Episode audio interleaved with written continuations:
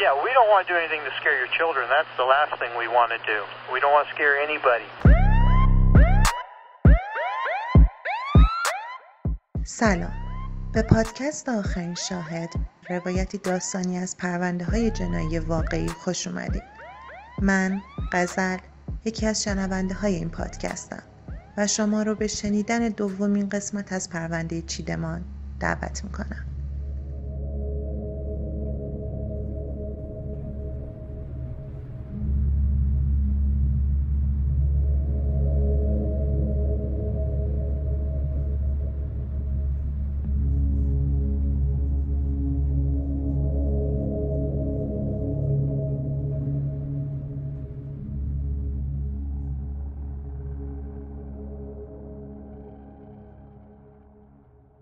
سیدنی تری هیوز دوم جولای 2003 وارد بازداشتگاه ریمند شد. فکر می‌کرد اونجا اداره پلیسه. می‌خواست خودش رو معرفی کنه. می‌گفت به خاطر مصرف الکل و دارو و مواد هوشیاریشو از دست داده و وقتی دوباره به خودش اومده جسد یه مرد رو تو وان محل سکونتش پیدا کرده. اتاق 309 هتل رویال البرت. حرفاش غیر واقعی و به شدت عجیب به نظر می رسید. اما صحنه جرمی که ازش حرف می‌زد کاملا واقعی و به شدت آزاردهنده بود. جسد مردی که به عنوان رابین گرین شناسایی شد به هشت تیکه تقسیم شده بود و قطعات دوباره با دقت سر جای اولشون قرار گرفته بودند. مثل یه اثر هنری، یه چیدمان. اگه قرار بود اثر هنری باشه، بیشتر یه اثر هنری سورئال بود. چون چیزی که از سر هم کردن قطعات مختلف تو وان تشکیل شده بود، شبیه چیزی نبود که واقعا بود. تو ماهای بعد سیدنی تو زندان منتظر برگزاری دادگاهش بود و روی ادعای اولش پافشاری می‌کرد. تو همین مدت با یه نویسنده آماتورم آشنا شده بود. یه نفر به اسم دن زپانسکی که روی پرونده سیدنی حساس شده بود. دن فکر می‌کرد همه این حرفای از هوش رفتن و به هوش اومدن یه کلک برای فرار از حکم حبس ابد به خاطر قتل عمده. می‌خواست کاری که به نظرش از عهده دادستانی ساخته نبود خودش انجام بده. باید یه جوری از زیر زبون سیدنی حرف می‌کشید. سیدنی با وعده انتشار یک کتاب درباره زندگیش و جنایتی که انجام داده بود و سهیم شدن تو سود کتاب شروع به نام نگاری با دنز پانسکی کرد. از دوران کودکی شروع کرد که کم غیر عادی نبود. به دوران بزرگسالیش رسید که اصلا عادی نبود. بعد از چند نامه سیدنی از علاقش به مفهوم مرگ حرف زد. گفت تو سال 2001 یه تصمیم مهم درباره زندگیش گرفته. اینکه می‌خواد به قتل برسه. تبخ بشه و خورده بشه. یه نفر رو هم پیدا کرده بود که نقشه رو براش پیاده کنه. تاریخش رو مشخص کرده بود. یه زودپز بزرگ گرفته بود و قرص خوابم آماده کرده بود. توافق کرده بودن که دوست جدیدش بعد از پایان کار یعنی وقتی سینی رو کشت و پخت و خورد استخوناش رو توی یه صندوق زیر تخت نگه داره. از اونجا که سیدنی هنوز زنده بود و قطعا خورده نشده بود معلوم بود نقشه خوب پیش نرفته. دوستش ناگهان تغییر عقیده داده بود و منصرف شده بود. اما سیدنی هنوز منصرف نشده بود.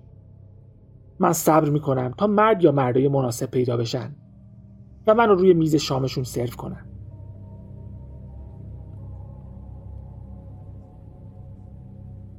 توی نامه دیگه نوشته بود. دوست داره قبرستونا رو بگرده و سر قبر مردای جوونی بره که تازه مردن. من فقط یه بار قبری رو کندم و تابوتی رو باز کردم. همزمان با مشکل اعتیاد به مواد مخدرم دست و پنجه نرم می‌کرد. مشکلی که داشت زندگیشو نابود می‌کرد چون نمیذاشت شغلش به عنوان سراشپز و نگه داره. آخرین بار که از مرکز ترک اعتیاد بیرون اومد اوایل 2003 بود. فقط چند ماه قبل از اینکه رابین گرین رو به قتل برسونه. یه مدت توی شهر کوچیک تو شمال غرب اونتاریو نزدیک مرز مانتو با آشپزی می‌کرد. اما زیاد طول نکشید که دوباره مصرف مواد از سر گرفت و پولش هم ته کشید. هرچی براش مونده بود جمع کرد تا برگرده وینیپگ. جایی که توش بزرگ شده بود. برای کمک های مالی دولتی ثبت نام کرد و وقتی درخواستش پذیرفته شد یه اتاق تو هتل رویال البرت رو برای یه ماه رزرو کرد.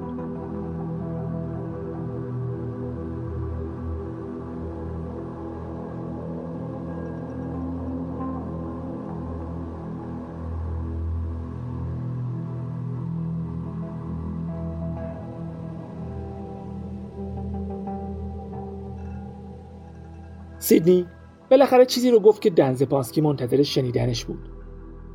گفت حاضر درباره اون روز حرف بزنه. حرفایی که شاید همه چیز رو تغییر می‌داد.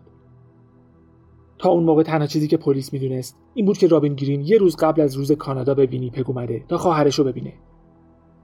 نمی‌دونستن رابین تو شب اولی که تو وینیپگ بود چی کار کرد. اما در مورد سیدنی خودش تنها شاهدی بود که می‌تونست درباره خودش و 24 ساعت پایانی عمر رابین گرین صحبت کنه.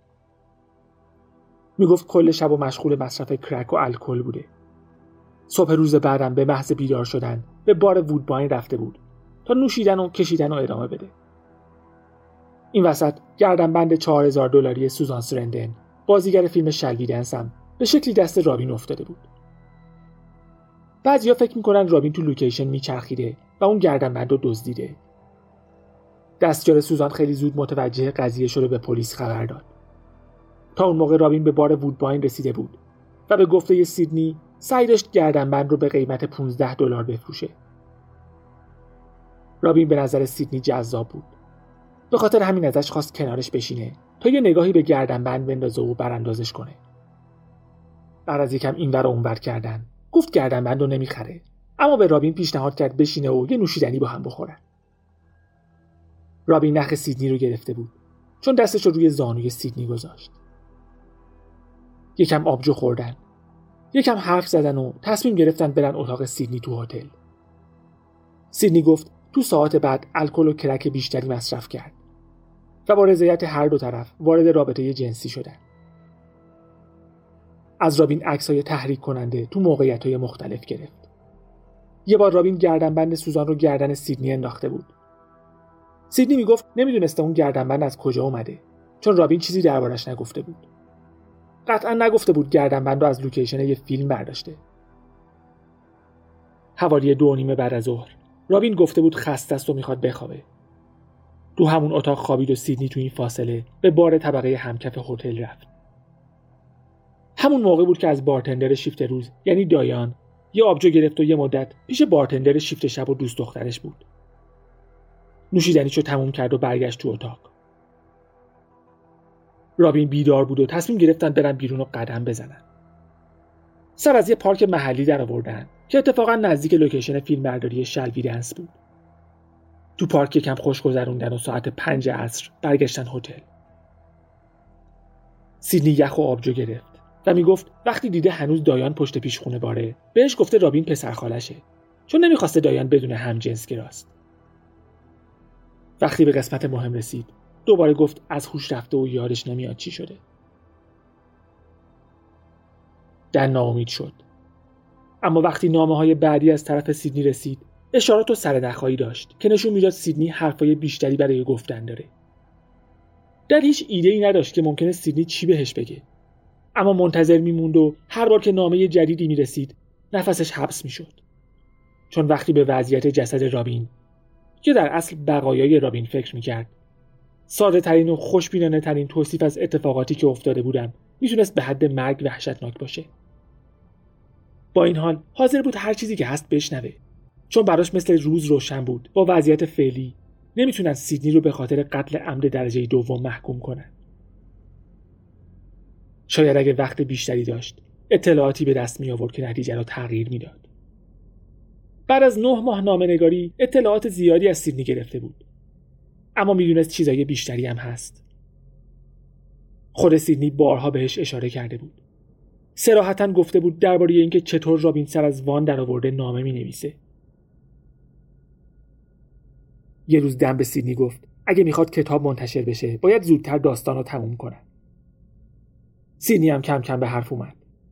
گفت واقعا یادش میاد عصر اول جولای 2003 تو اتاق 309 چی کار کرده؟ تو نامه های بعدیش. تمام مراحل قتل رابین گرین و اتفاقاتی که بعدش افتاده بود با جزئیات کامل توضیح داد.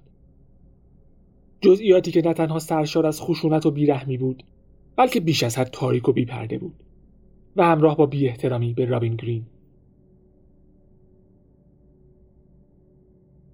گفت با یه چاقوی آشپزی اینقدر به رابین ضربه زده تا بمیره. خود قتل فقط سه دقیقه طول کشیده و ساعت 6 و 20 دقیقه عصر تموم شده. یعنی 90 دقیقه بعد از آخرین باری که با هم کنار بار دیده شدن. می‌گفت آخرین کلمات رابین این بود که خواهش می‌کنم منو نکش. وقتی مطمئن شد رابین مرده خونه روی دستاشو شست. برای خودش آبجو باز کرد. یه سیگار کشید و به جسد رابین که روی تخت بود زل زد. بدون عجله وانو با آب گرم پر کرد. با جسد هموم کرد و تو وان خوابش برد. وقتی بیدار شد از وان بیرون اومد خودشو خوش کرد و چاقوهاشو با سنگ تیز کرد. درباره این نوشت که با جسد چیکار کرد؟ درباره مسله کردن جسد تخلیه اعضای داخلی بریدن سر اخته کردن تشریح و خارج کردن جسد از فرم طبیعی. اگه همینو به اندازه کافی برای شوکه شدن دن کافی نبود. جزئیات وحشتناکی هم درباره بی احترامی به جسد داشت. یه سری نقاشی هم می‌کشید و همراه نامه ها برای دن میفرستاد. مثلا پلان اتاق 309 هتل رویال البرت. با جسد مسله شده رابینو فلشایی که نشون می‌داد تو هر قسمت از اتاق با جسد چیکار کرده. یه نقاشی هم کشیده بود که اسمشو گذاشته بود قنیمت بدن رابینو نشون می‌داد که تو حالت خاصی قرار گرفته بود و کنارش نوشته بود قنیمت من مخلوق من اثر هنری من. گفته بود می‌خواسته چیزی رو تجربه کنه که جفری دامر و دنیس نیلسن تجربه کرده بودن.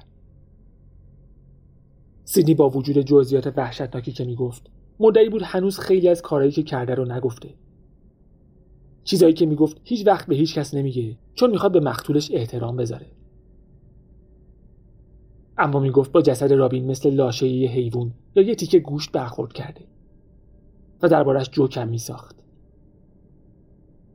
تو یکی از نامه ها گفت یه نفر دیگه هم تو اتاق بوده. یه نفر که اون روز با سیدنی و رابین آبجو میخورده. برای دن عجیب بود چطور هیچ کس از زفر سوم حرف نزده. از سیدنی خواست موضوع به وکیلش هم بگه چون می‌تونست تو دفاعش کمکش کنه. اما قضیه نفر سوم بعد از اونجا دیگه جایی مطرح نشد. اعضای داخلی جسد رابینم تخلیه شده بود. سیدی گفت یه مقدارش رو توی زمین مخروبه با چمنای بلند ریخته و بقیه رو توی سطل زباله کنار مرکز علوم. تا اون موقع مدت ها ازش میگذشت و اعضای داخلی رابین گرین هیچ وقت پیدا نشدن. ولی هنوز یه سوال مونده بود که سیدنی با تمام این همه جزئیات و توضیحات هیچ وقت بهش جواب نداد. هیچ وقت نگفت چرا این کارا رو کرده. انگار تنها سوالی بود که دن نمی‌تونست جوابش رو از سیدنی بگیره و نمی‌تونست تو ذهن خودش حلاجیش کنه. دوست دن که با سیدنی هم سلولی بودم یه چیزایی دیده بود. بدن گفت سیدنی خیلی دقیق و وسواسیه در حدی که گاهی به مرحله پرخاشگری می‌رسه. می‌گفت خیلی احساساتی و زود از کوره در میره. معلوم نبود مشکلش چیه اما معلوم بود هر چی که هست خیلی عمیق و ریشه داره. درباره شهرت سیدنی تو زندان حرف زد. گفت درباره گرایش جنسیش خیلی راحت و باز حرف می‌زنه و حتی به زندانیای دیگه پیشنهاد رابطه جنسی میده.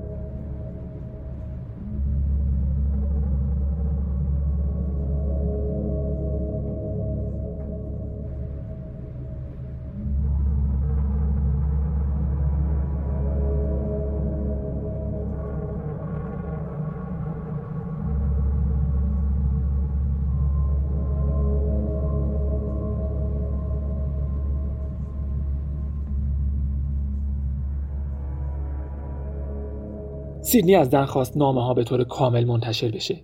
اما بعد از محاکمه. همینطور گفت می‌خواد حق انتشار کتاب دست خودش باشه. عکسش روی جلد باشه. برای عنوانش هم طوفان فکری کرده بود و یه سری اسم پیشنهاد داده بود. مثل اتاق 309 قتل در 6 و 20 دقیقه عصر و خواهش می‌کنم منو نکش که آخرین کلمات رابین بود. آخرم به عنوان قنیمت قتل شلوی دنس رسیده بود. در ادامه تلاشش برای رسیدن به شهرت و سلبریتی شدن سراغ جنبه هالیوودی ماجرا هم رفته بود. می‌خواست ریچارد گیر و سوزان سرندن درباره گردنبند دزدیده شده نظر بدن. یه راه دیگه برای مشهور شدن کتاب این بود که مرلین منسون دربارش یه آهنگ بنویسه و بخونه. همینطور پیشنهاد کرده بود زمان برگزاری دادگاه محصول بفروشن. تیشرت و اینجور چیزا. در احساس می‌کرد توی معمای قتل مدرن گیر افتاده. معما این نبود که کی قاتل بوده. معما این بود که چرا. سیدنی اطلاعات خود خود و بریده بریده داده بود. کل قضیه رو به یه پازل پیچیده تبدیل کرده بود که به نظر دن یه جاش مشکل داشت. با تمام چیزهایی که سیدنی گفته بود دن هنوز فکر می‌کرد چیزهای نگفته زیادی هست. تصمیم گرفت دوباره مدارک رو بررسی کنه. سیدنی گفته بود وقتی تو اداره پلیس بازجویی شده درباره قتلهای مشابه دیگه تو ادمونتون و ونکوور ازش پرسیدن. چند مرد جوون دیگه که کشته و مسله شده بودن. سیدنی بین ونکوور و ادمونتون تو رفت و آمد بود و مدعی بود طرفدار جدی قاتلای سریالیه. عشق فیلم بود و تازه به وینیپگ برگشته بود. شهری که یادآور بیشتر آسیبای دوران کودکیش بود. زندگی حرفه‌ای خودش رو نابود کرده بود و توی هتل درب و داغون زندگی می‌کرد. دن سعی می‌کرد تمام این قطعات رو کنار هم بذاره. مارس 2005 تقریبا یک سال بعد از اولین مکالمهشون. دن به سیدنی زنگ زد تا خبر بده یه قانون جدید تصویب شده که حق منفعت مالی جنایتکارا از جنایتاشون رو لغو می‌کنه. یعنی دن دیگه نمی‌تونست بخشی از سود فروش کتابو به سیدنی بده. سیدنی بلافاصله تلفن رو قطع کرد و با عصبانیت یه نامه نوشت بدن هشدار داد با منتشر کردن اون کتاب. خودش رو مسخره خاص و عام نکنه. چون همه داستانی که تو این مدت گفته ساختگی بوده. دوباره به ادعای اولش برگشت و گفت یادش نمیاد چه اتفاقی افتاده. اما جزئیاتی که درباره قتل گفته رو از کتابای درسی آناتومی و زیست شناسی الهام گرفته. همینطور کتابایی که درباره قاتلای سریالی نوشته شده. گفت اطلاعاتی که درباره مورد خواهی خودش داده کاملا من درآوردی بوده. گفت از هر کسی یه چیزی برداشته. جفری دامر جان ون گیسی دنیس نیلسن و آیرین ورنوس و همه رو کنار هم گذاشته تا یه داستان تخیلی بسازه. این آخرین باری بود که سیدنی برای دن نامه نوشت. دن خودش نویسنده بود. می‌گفت جزئیات خیلی بیشتر از اون بوده که ساختگی باشه. سیدنی می‌گفت همش دروغ بوده. هرچند چیزی که واقعیت داشت به اندازه کافی آزاردهنده بود. اینکه رابین به قتل رسیده بود و جسدش تیکه و پاره شده بود. سیدنی هیوز هم مسئولش بود و تو هیچ کدوم از نامه ها از انگیزش حرف نزده بود. در شروع به مطالعه قاتلین سریالی کرد. مخصوصا دنیس نیلسن که ظاهرا سیدنی خیلی روش تاکید داشت. با اینکه شباهت هایی وجود داشت هیچ مدرکی نبود که نشون بده سیدنی مستقیما از جزئیات اون پرونده برای ساختن داستان خودش استفاده کرده. حتی اگه بخشی از جزئیات ماجرا دروغ بود امکان نداشت کل ماجرا ساختگی باشه. در نمی‌دونست باید چیکار کنه. با دو تا روزنامه نگار مشورت کرد. بهش گفتن تا جلسه استماع اولیه صبر کنه و بعد نامه ها رو به دادگاه بده. اما اگه این کارو می‌کرد دادگاه به تعویق میافتاد. و اگه به قراردادش با سیدنی متحد میموند و تا بعد از محاکمه صبر می‌کرد. نامه ها می‌تونست دلیل کافی برای برگزاری محاکمه مجدد باشه که اینم خوب نبود.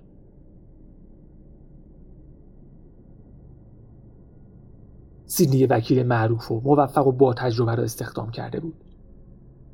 گرگ برادسکی که خودش هم اهل وینیپگ بود و متخصص شخم زدن قانون و دفاع از افرادی مثل سیدنی دن فکر می‌کرد خودش تنها کسیه که سیدنی درباره جزئیات قتل رابین باهاش حرف زده. جزئیاتی که دن فکر می‌کرد ثابت می‌کنه سیدنی اون روز بهوش بوده و دقیقا می‌دونسته چی کار کرده. اما خیلی زود فهمید وکیل سیدنی هم ماجرا رو می‌دونه.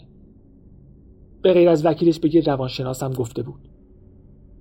از دید دن اگه وکیل سیدنی هم همین جزئیاتی که خودش شنیده بود میشنید وظیفه قانونی داشت اطلاعاتش رو به دادگاه بده.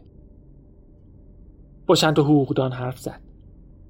یکیشون می‌گفت وکیل سیدنی حتما باید اطلاعات رو به دادگاه بده چون مدارک فیزیکی محسوب میشه. یکی دیگه می‌گفت چون وکیل سیدنی مستندات فیزیکی واقعی نداره پس الزام قانونی هم نداره که چیزی به دادگاه ارائه کنه. اما هر دو نفر فکر می‌کردن خود دن باید مدارکش رو تو اولین فرصت به دست قاضی برسونه. برنامه بعدی دن کار روی وکلای سیدنی بود. می‌دونست احتمالا می‌خوان از دفاع اتوماتیزم استفاده کنن. یعنی بگن کارای سیدنی دنباله ای از رفتارهای ناخودآگاه بوده. به زبون ساده مثل ربات عمل کرده.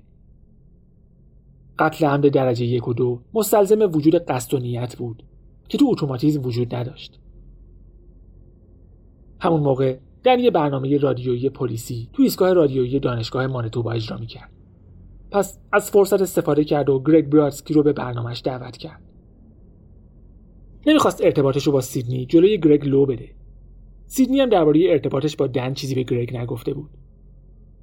به خاطر همین تو اون مصاحبه بحث سیدنی تریهیوز اصلا مطرح نشد. دن از گرگ خواست درباره استراتژیهایی که برای دفاع از متهمین استفاده می‌کنه توضیح بده. مخصوصا اتوماتیزم و اینکه چطور تشخیص میده داستانی که موکلش میگه درسته یا نه. می‌خواست بدون گرگ تا کجا پیش میره.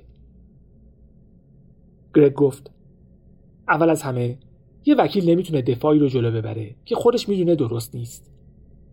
دوم نمی‌تونه کسی رو به جایگاه بیاره که دروغ بگه. نمی‌تونه کاری کنه کسی در مقابل دادگاه شهادت دروغ بده. بعد از کمی صحبت دنگ سوال پرسید. اگه موکل برادسکی اطلاعاتی بهش بده که گرگ می‌دونه دادستانی به اون اطلاعات دسترسی نداره الزامی هست که اون اطلاعات رو به دادگاه بده.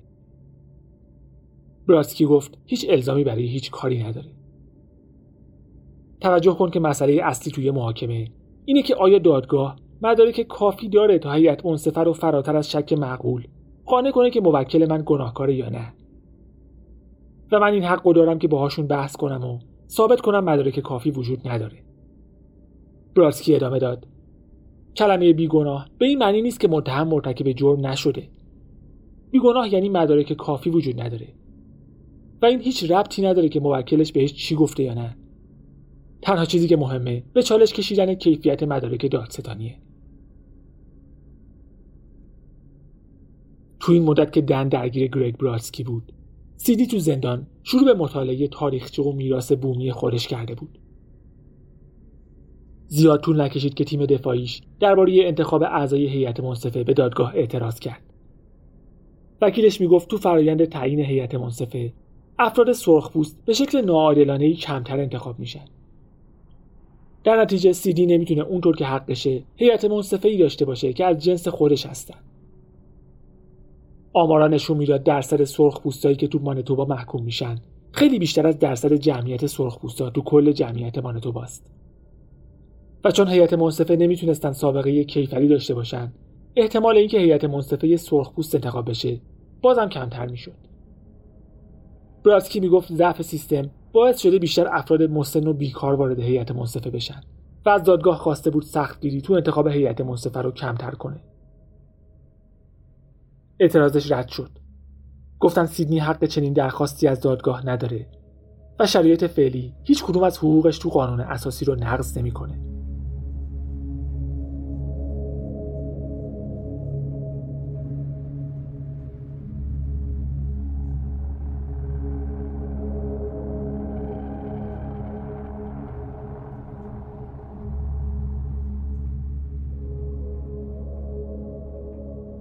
محاکمه اول دسامبر 2008 شروع شد.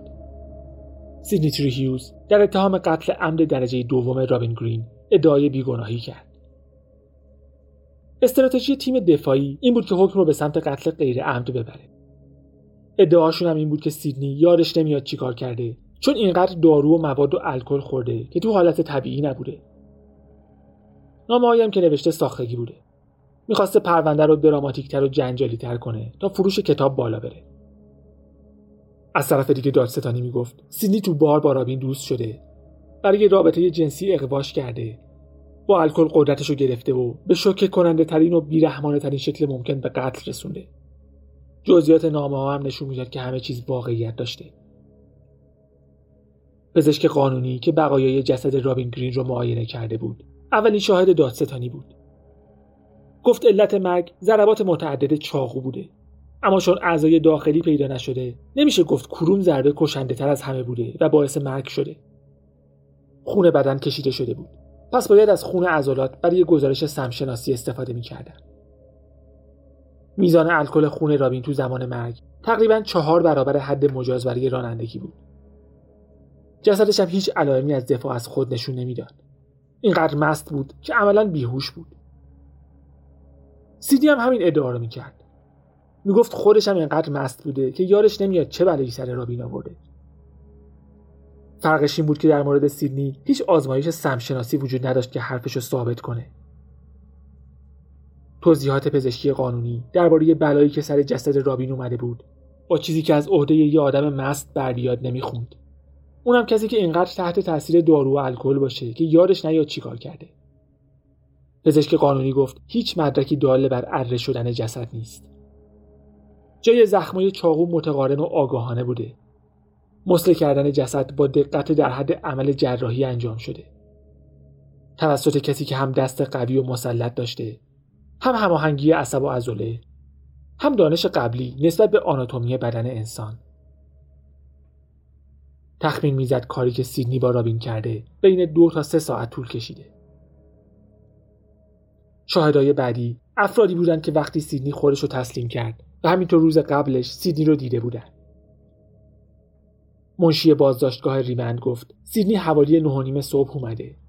وقتی حرف می‌زده حالت طبیعی داشته و هوشیار بوده و بدنش بوی الکل نمی‌داده.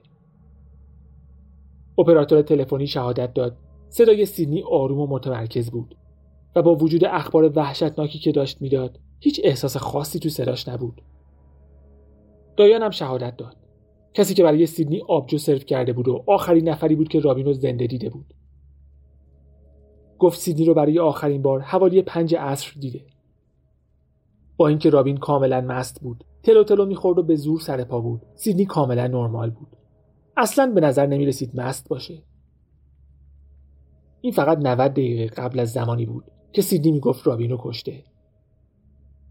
حتی یه شاهدم نبود که بگه دیده سیدنی مقدار زیادی الکل خورده یا به شکل مشهوری مست بوده. یه نویسنده آمریکایی شهادت داد دن زبانسکی تنها کسی نبوده که سیدنی سعی کرده باهاش ارتباط برقرار کنه.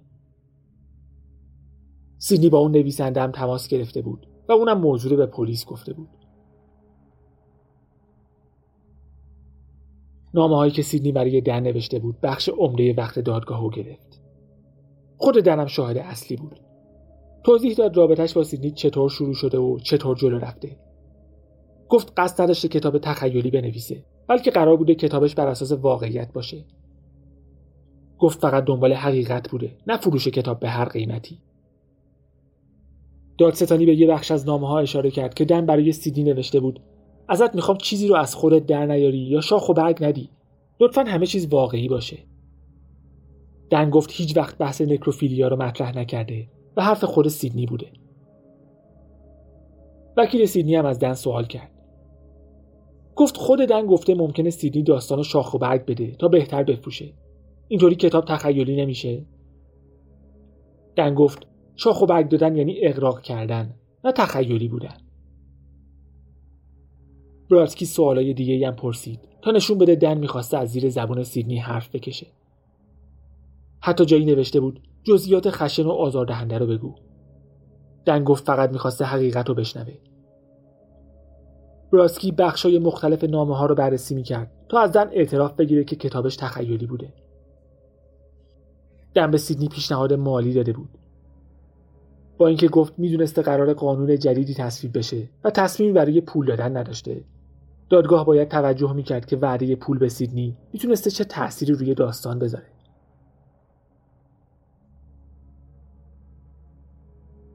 نامه ها واقعیت داشت یا فقط تخیلی و برای فروش کتابای بیشتر بود؟ یا شاید یه چیزی این وسط؟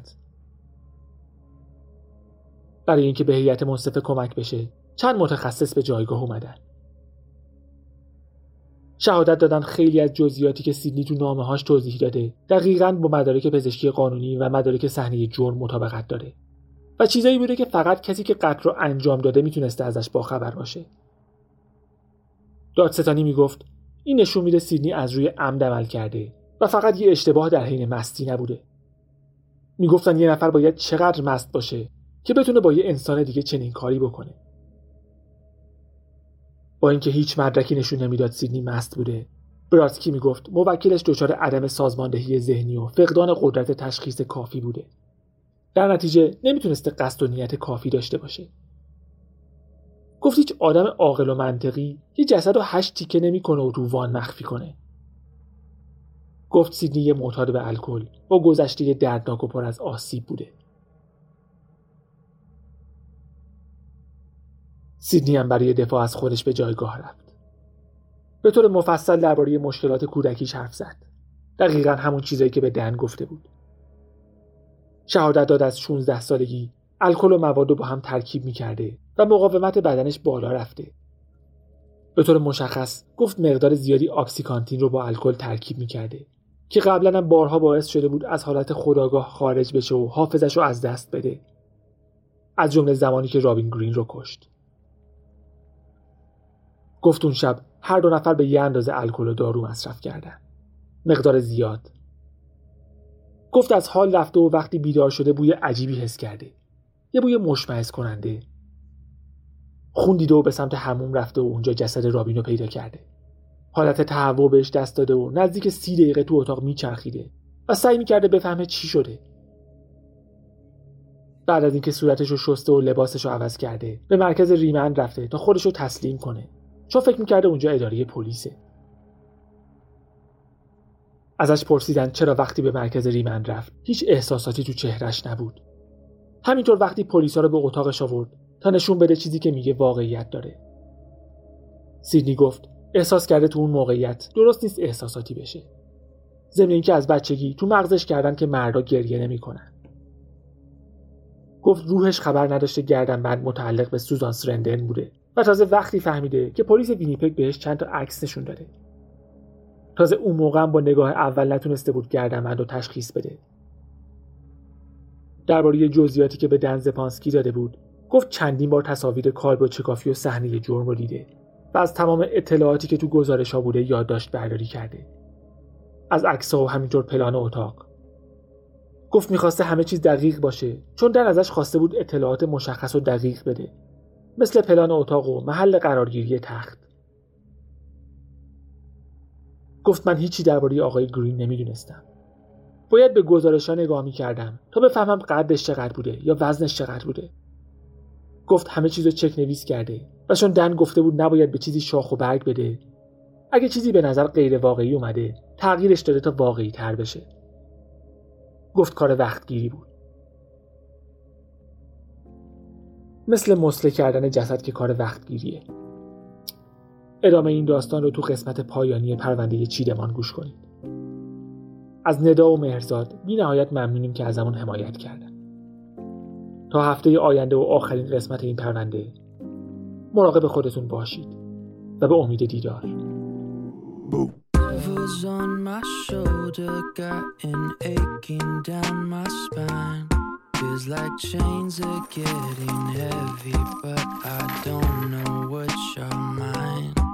Can you save me? Am I? Is it time to take me from all of these thoughts? Wake up the beast.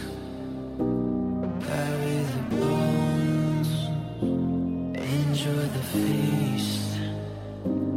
Take all control when I give you my soul.